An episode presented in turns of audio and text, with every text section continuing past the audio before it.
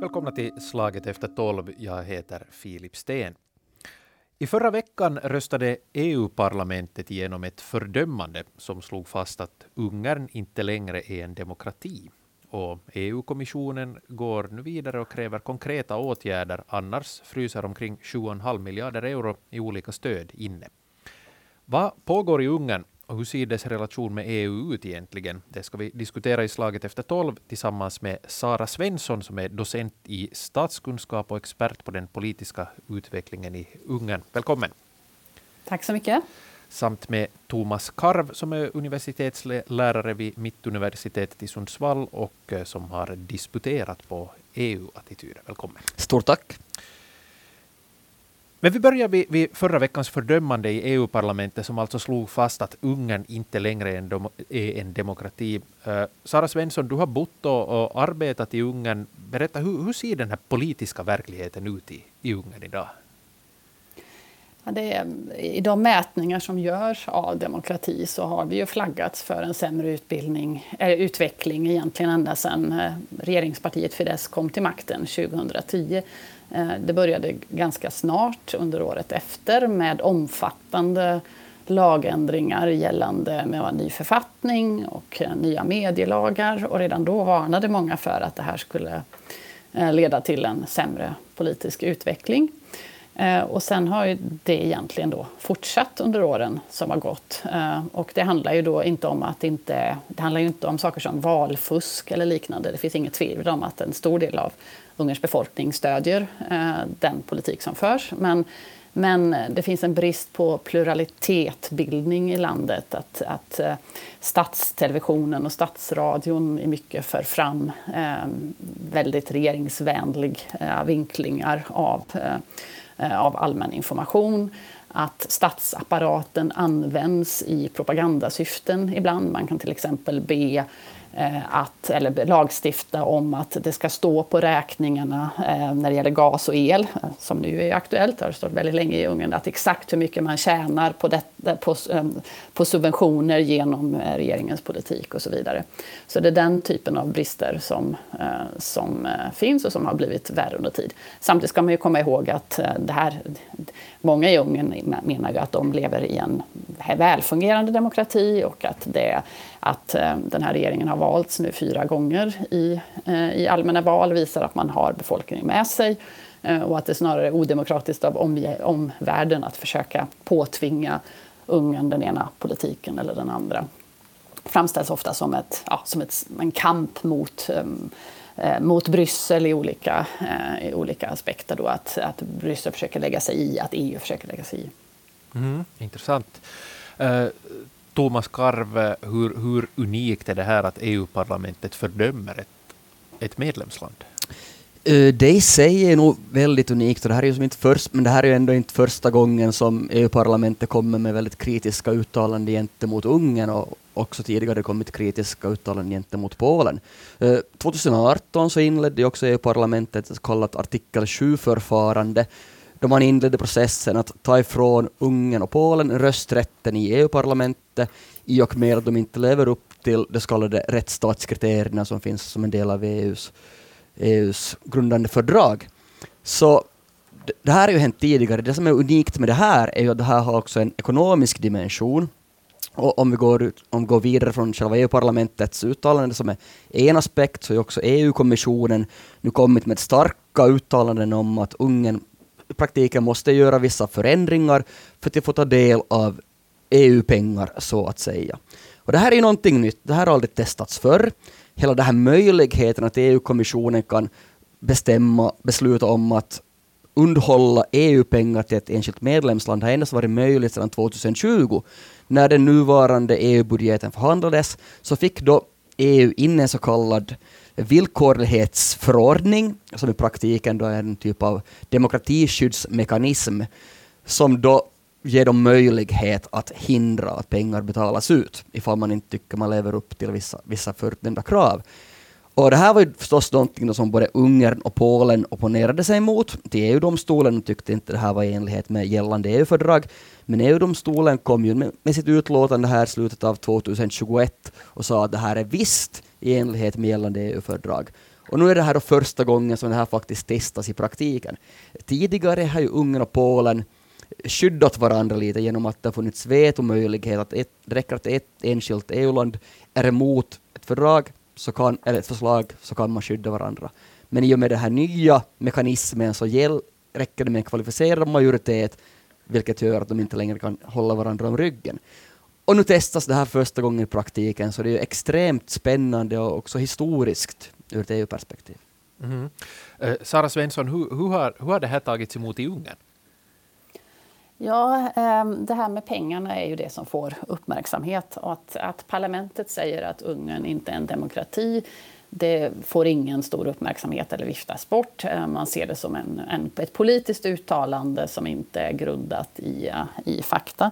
Men att, ehm, eh, att det hotas med att man inte ska få Eh, att, att få pengar bortdragna, det, får, det, har ju fått eh, uppmärksamhet naturligtvis. Men det är intressant att se att den regeringsvänliga pressen eh, har, har valt att betona att förhandlingarna med kommissionen har gått väldigt bra att man har löst de specifika frågor som det gäller eh, och att Ungern kommer att vidta de åtgärder som behövs för att man ska kunna uppfylla krav kring antikorruption och så vidare. Så det, så det, det som skrevs i, i söndags och måndags så, så får man då intrycket att det här eh, att det är i princip löst. Eh, och, och någon, eh, någon rubrik i någon tidning stod att Ungern vann slaget, mot, vann slaget i Bryssel, till och med. Det var en, rubriken i måndags morse på en av tidningarna.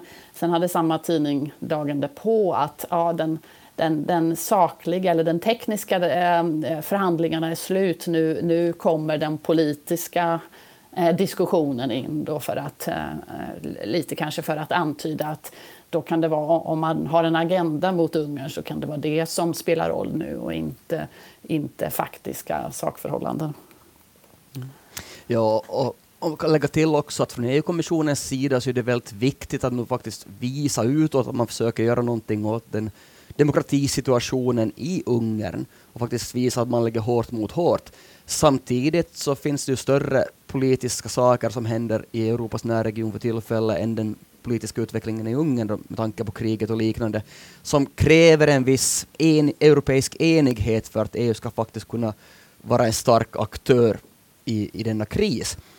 Så samtidigt som EU-kommissionen har, retoriken har hårdnat, så har man samtidigt gett Ungern en väg ut. Så att så länge då Ungern vidtar vad det är, 17 specifika åtgärder, eller hur många det nu var, så kan både EU-kommissionen visa att ja, nu har vi gjort någonting, vi kan tolka det här som en vinst, ser ni inte att vi har fått Ungern att vidta dessa åtgärder, nu kommer det att bli bättre. Ungern kan samtidigt visa att de har vunnit en seger gentemot EU-kommissionen. Ja, vi, vi kommer att få våra pengar. Alla blir glada, alla blir nöjda. Samtidigt som jag tror att i praktiken kommer inte det ändra någonting på marken i Ungern bara för att Ungern då vidtar dessa specifika åtgärder. Det här är som ett sätt att lite sopa problemet under mattan och för att kunna ta upp det igen när det geopolitiska läget i Europa kanske har förändrats i framtiden. Eh, uh, EU-kommissionen talar ju här i sitt uttalande om att det är risk för att eh, stödmedel missbrukas, alltså korrumperas bort. Visst är ju korruption också odemokratiskt, men, men i, i mina öron så låter EU-kommissionens uttalande ändå, ändå mildare än, än EU-parlamentets fördömande. Och Sara Svensson, uh, Ungerns premiärminister, han, han det där, uh, kallar ju det här EU-parlamentets fördömande för en, en förolämpning. Eh, ja, men det har att göra med att man nog ändå porträtterar, dem, eh, porträtterar det som att eh, kommissionen, där, det, det, är de experterna där vi har med det viktiga att göra och att parlamentet, där, där är det andra agendor som styr. Man porträtterar ju gärna eh, västeuropeiska länder som eh, dominerad av något, vad man kallar då en vänsterliberal regim. Eh, och, det, och, att det, det och att Ungern Eh, råkar ut för det här därför att man eh, står upp för traditionella värderingar, en annan nationalkonservativ väg och så vidare. Eh, och på det sättet är det då en, ja, en förolämpning kan man säga. Medan när det gäller ehm, det som kommissionen då skriver så, så kan man mer framställa det som en ja, som, som, att man inte är ense om tekniska detaljer. Men sen så naturligtvis finns det många i Ungern som... Det finns ju, stor, det finns ju en stor opposition som, som håller med om det här, som välkomnar parlamentets uttalande, som tycker att det kanske stärker deras arbete. Samtidigt så är, det var, så är nog stora delar av den här demokratiska oppositionen är ganska uppgiven efter den stora segern som regeringspartiet vann, Fidesz vann i, i valen i april i år. Så ja, det mm. eh, upplevs nog många så att de jobbar i motvind så att säga. Mm. Nej, precis som Sara säger, att eh, Europaparlamentet framstår som mer politiskt och har mer en politisk agenda. Men detta till trots så var det en överväldigande majoritet som röstade för att Ungern numera ska definieras som en valautokrati, eller vad den specifika benämningen faktiskt var. Samtidigt som EU-kommissionen då framställs som mer teknokratisk och också kanske mer pragmatisk, att kanske många gånger har ett, en, en vidare synsätt än vad Europaparlamentet har, där det är mer ideologi och sånt som spelar in, medan EU-kommissionen mera är så att säga realpolitiskt mm. organ. No, vad tror ni, är, är de här eh, åtgärderna eller, eller hoten om de här åtgärderna de tillräckliga? Ungern har ju, har ju en, som, som Sara sa här, det började 2010 det här, så att har man varit in på det här spåret så att säga. Ja, alltså det är ju ganska intressant att många trodde ju att det aldrig skulle börja hända någonting, att de aldrig skulle klara av att göra någonting åt, åt Ungern från EU-håll.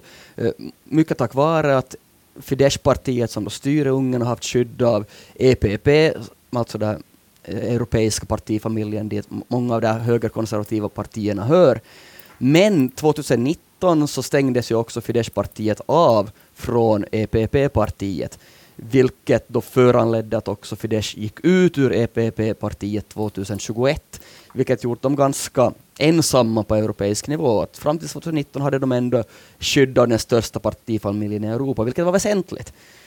Och medan de numera stå, står ganska ensamma. Men att få någon förändring till stånd i Ungern så tror jag kommer att vara ganska omöjligt så länge de EU-pengarna fortsätter att flöda in. Jag tror ju att när det börjar svida i plånboken är, är det enda sättet att faktiskt kanske få en förändring till stånd på marken. För att e- EU-pengarna utgör en väsentlig del av Ungerns ekonomi. Och det är ändå tack vare dessa pengar som Ungern ändå lyckats, ha, lyckats utforma någon typ av välfärdssamhälle och också blivit ett mer välmående land, ekonomiskt sett i alla fall. Men när pengarna slutar komma så då kommer de nog tvingas att göra någonting i alla fall. Sara Svensson. Jo, men det, det stämmer väldigt bra det som eh, Thomas Garf säger här. att eh, att just förlusten av medlemskapet i EPP och indirekt också skyddet av Tyskland tror jag uppfattades så många som en, en, stor skillnad. Och det var också någonting som demokratiaktivister i Ungern jobbat för. Man, man tyckte länge att det var upprörande att eh, Fidesz fick vara kvar i EPP-familjen. Så det sågs ju som ett, eh, ett viktigt steg och även om det då inte var eh, va, var tillräckligt för en, en definitiv eh, annan gång så, så, märks det absolut att ungen är eh, mera ensamt nu. Och man kan ju då tänka vad det kan leda till framöver. Antingen så, så rättar man in sig mer i ledet eh, och jag tror man kommer göra det på kort sikt i alla fall. Men det kan ju också finnas ett scenario att ungen hamnar ännu mer eh, utanför. Och det var intressant att höra eller läsa om ett läckt tal som Viktor Orbán ja, eller utdrag ur ett tal som han har, höll för ett par veckor sedan, eller någon vecka sedan eh, där han skissade lite på ett scenario där i framtiden där det kanske inte är förmånligt för Ungern att vara med i, eh, i EU. Att om man skulle vara nettobetalare då kan man kanske i framtiden runt 2030 Eh, lika gärna vara utanför. Det här var inför partimedlemmar eller anhängare och det skulle inte eh, ges offentligt, så det är inte bekräftat att det här verkligen sades. Men om det stämmer så kan ju det tyda på att man i så fall börjar förbereda de egna leden på att det kanske finns en framtid utanför EU, eh, där vi kanske vänder oss mot Kina istället, eller någonting i den stilen. Men på kort sikt så tror jag att avsikten absolut är att uppfylla på miniminivå det som EU vill. En del statsvetare har talat om eh, att, att, EU har varit, eh, att Ungern har varit mästare på kreativ lydnad, creative compliance, när det kommer till att uppfylla olika krav som kommer. Det vill säga att man försöker på ett ganska kreativt sätt på minsta möjliga, eh, minsta möjliga mån göra det som behövs för att ändå inte de, de värsta konsekvenserna ska hända.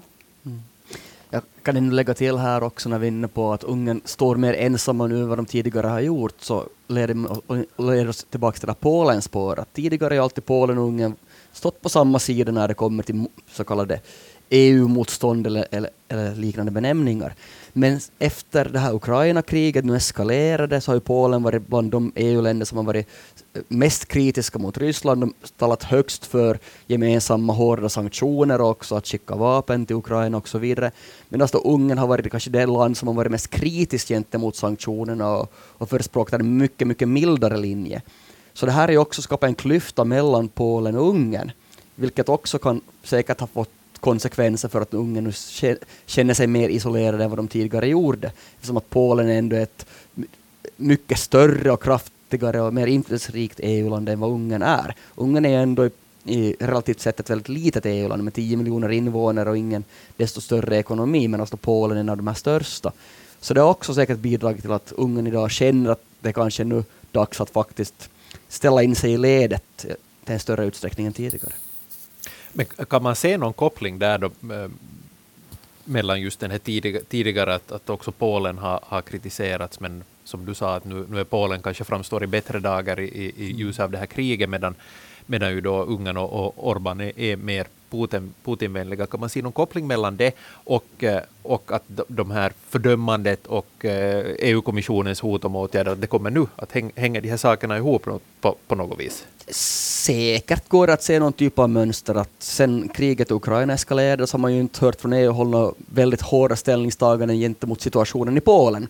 Eftersom att Polen då är ett gränsland till Ukraina har haft en väldigt stor roll i att inhysa flyktingar och och, och liknande, medan då Ungern tvärt emot då har fortsatt att importera eh, både olja och energi från Ryssland, har gått vidare med att, att eh, bygga, att ryssarna får bygga eh, kärnkraftverk i Ungern och, och, liknande. Alltså, de har försökt fortsätta business som usual medan Ungern då ganska direkt har som skärt av alla förbindelser med Ryssland. Polen. Med Polen, Polen ja. ja. Sara Svensson, kommentarer på det? Jo, men äh, så är det ju. Det, äh, och, och, där kan man ju också tillägga att det är väldigt påfallande att Polen, förutom när det gäller att det blivit mindre kritik mot den demokratiska situationen i Polen, så har ju Polen heller inte alls fått lika mycket kritik för hur man hanterat den andra flyktingsituationen, det vill säga eh, när det gäller andra typer av migranter över Belarus, medan Ungern, när de eh, införde den här väldigt hårda flyktingpolitiken 2015 fick ju till en början med väldigt eh, hårda fördömanden från EU-länderna. Och det är någonting som eh, ibland premiärministern kan, kan använda för att säga att vi, vi går före men sen kommer andra följa efter. Och nu när det gäller sanktioner mot Ryssland så upprepas ofta att EU skjuter sig själv i foten med de här. Eh, och eh, jag tror att man kanske hoppas på att att, eh, att det blir en splittring i Europa, att man inte kommer, eller inom EU, att man inte kommer att kunna ehm, genomföra de här därför att invånare skulle tycka att det kostar mer än vad man är beredd att betala. Så. Hur stark koppling är det mellan eh, Viktor Orbán och, Fidesz och eh, Putins Ryssland? Ja, det är väl någon, någon typ av love-hate-relation där också skulle jag. Alltså inte tycker ju ungrarna om Ryssland. Att nu minns man ju Ungern vad som hände 1956 när sovjetiska styrkor kom in och kväste upproret och liknande. Och ungrar är ju inte heller slaver på samma sätt som kanske många av andra där östeuropeiska folken på det sättet är. Men samtidigt så använder ju Ungern Ryssland som ett instrument för att spela de bägge sidorna mot varandra. Okej, okay, om inte ni hjälper oss från EU så kanske vi får hjälp från Ryssland, om inte får hjälp från Ryssland kanske vi får hjälp från Kina som vi var inne på. Så de försöker spela sidorna mot varandra för att få maximal utdelning. Sara Svensson. Ja, det, eh, det är ju inte så. Ungrare i, i allmänhet är ju positiva till EU. Jag har just tittat igenom senaste Eurobarometern och det är fortfarande så att fler ungrare än EU-bor i genomsnitt är allmänt positiva till, eh, till EU. Fler eh, ungrare än EU i allmänhet säger att de har tillit till europeiska institutioner. Och det trots att det under många år rapporterats om att Bryssel styr och så vidare. Eh, Medan däremot eh, Ryssland har man ju inte alls samma tilltro till. Men det verkar som om det här budskapet att, man, att, att regeringen är street smart, att de, att de kan spela ut olika makter mot varann och att det är vad ett litet land behöver, att det verkar ändå ha gått hem så att, man, så att de, många köper ändå att, eh, att, att även om man kanske inte gillar eh, Putin eller Ryssland så, så tycker man att det ändå är rätt agerande i, eh, i den här situationen. Eh, och det kan, man, eh, det kan man lite se också i samma eh, eurobarometer för där säger ungrare dels att de är nöjda med hur EU har svarat på, ehm, ehm, hur, på Rysslands invasion. Men de säger också att de är nöjda med hur regeringen har svarat på det. Och det är ju ganska motsatta, motsatta åtgärdspaket där. Så, att, så det kan ju synas lite motsägelsefullt att de här respondenterna på en sån här eh, poll då säger ja, är ni, är ni nöjda med EU? Ja, vi är jättenöjda. Är ni nöjda med vad Ungerns regering gör? Ja, vi är jättenöjda. Som, ja, mm. är ju intressant. Det, det måste ju vara en, en väldigt svår nöt att knäcka för, för EU det här, just i och med att stödet för regeringen är så, så starkt i Ungern. Sara Svensson, vad, vad, vad beror det på att Fidesz är så, är så starkt? Det har ju många förklaringar. Dels så finns det ju en, en del av befolkningen som helt enkelt delar deras eh, mer nationalkonservativa eh, värderingar. Och det är en ganska stor del. Mellan tummen och pekfingret kanske en tredjedel eller någonting. Eh, och sen utöver det så, så kanske ytterligare 20-30 procent som har övertygats av den väldigt massiva, omfattande propagandan och, eh, och ehm, narrativ, att, att man har makten över narrativet eh, och kan då få med sig invånare eh, på det. Och när det gäller dem, men när det gäller de som verkligen delar grundvärderingarna då handlar det om att se Ungern som ett folk, att ta tillvara Eh, rättigheter för de ungrare som bor i grannländerna. Det är ju fortfarande en väldigt stor fråga att, eh, att Ungern har minoriteter i Rumänien, Slovakien, även Ukraina för övrigt. Ehm, det handlar om att man på senare tid mer och mer har betonat traditionella familjevärderingar som då verkar stödjas i, en, i ganska breda folklager. Man har haft ganska många eh, en omfördelning som varit positiv för någon slags medelklass och då som som har gynnats av, rent i plånboken av, av deras politik som, som också har varit eh, populär.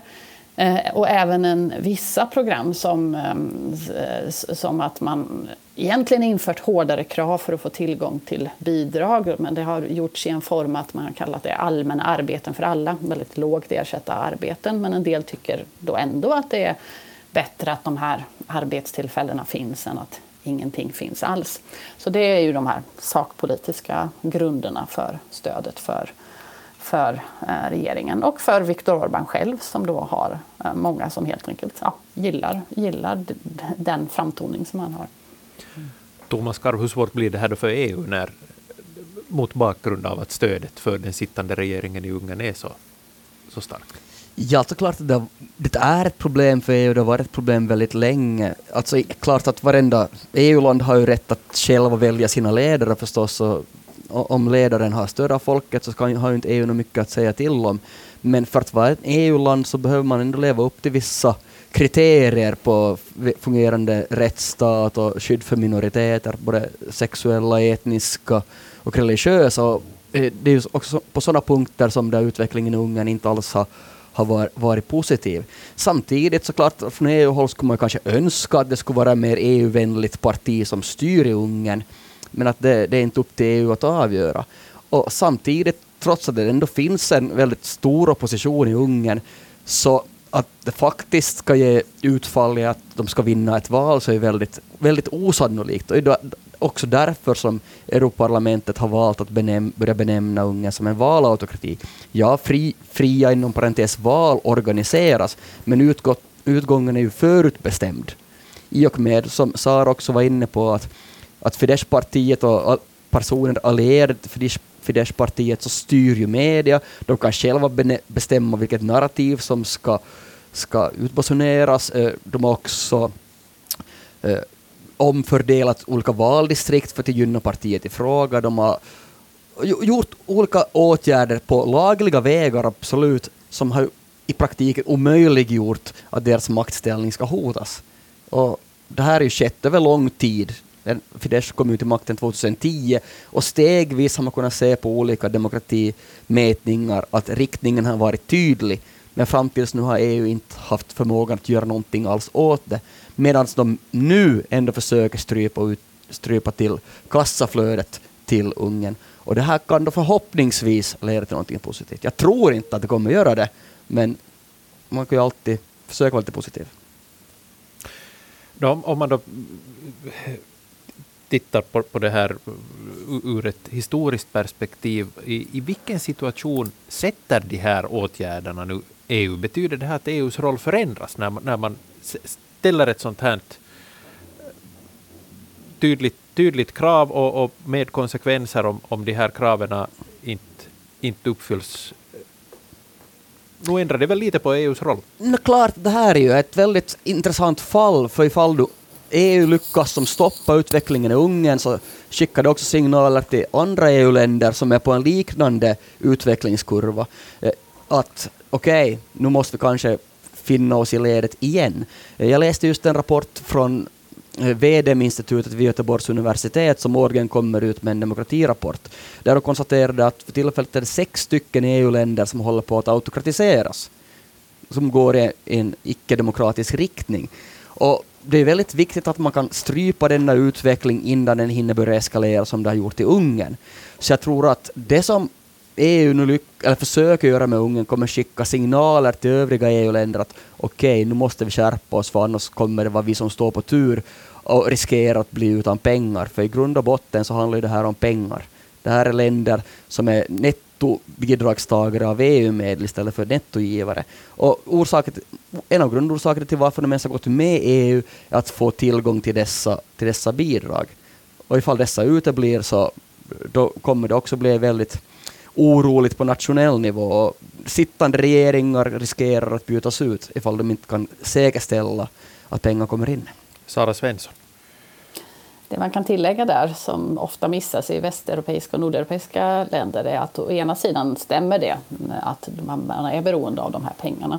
Å andra sidan finns det en väldigt utbredd uppfattning att väst är skyldiga östeuropeiska länder, eh, de här länderna, som tack för att eh, de har öppnat upp sina marknader för eh, tyska, italienska och österrikiska bolag. Kollegor till mig genomförde en forskningsstudie för några år sedan där Eh, de intervjuade både politiker, ämbetsmän och olika företrädare för eliterna i, eh, i tre stycken östeuropeiska länder och fick väldigt samstämmiga skildringar på det sättet och även hade fokusgrupper med allmänheten. Det var näst, ja, överraskande samstämmigt att det narrativet var så starkt att nej, vi är inte vi har rätt till de här därför att vi har, eh, vi har, vi har låtit kapitalisterna komma in och leva på vår befolkning.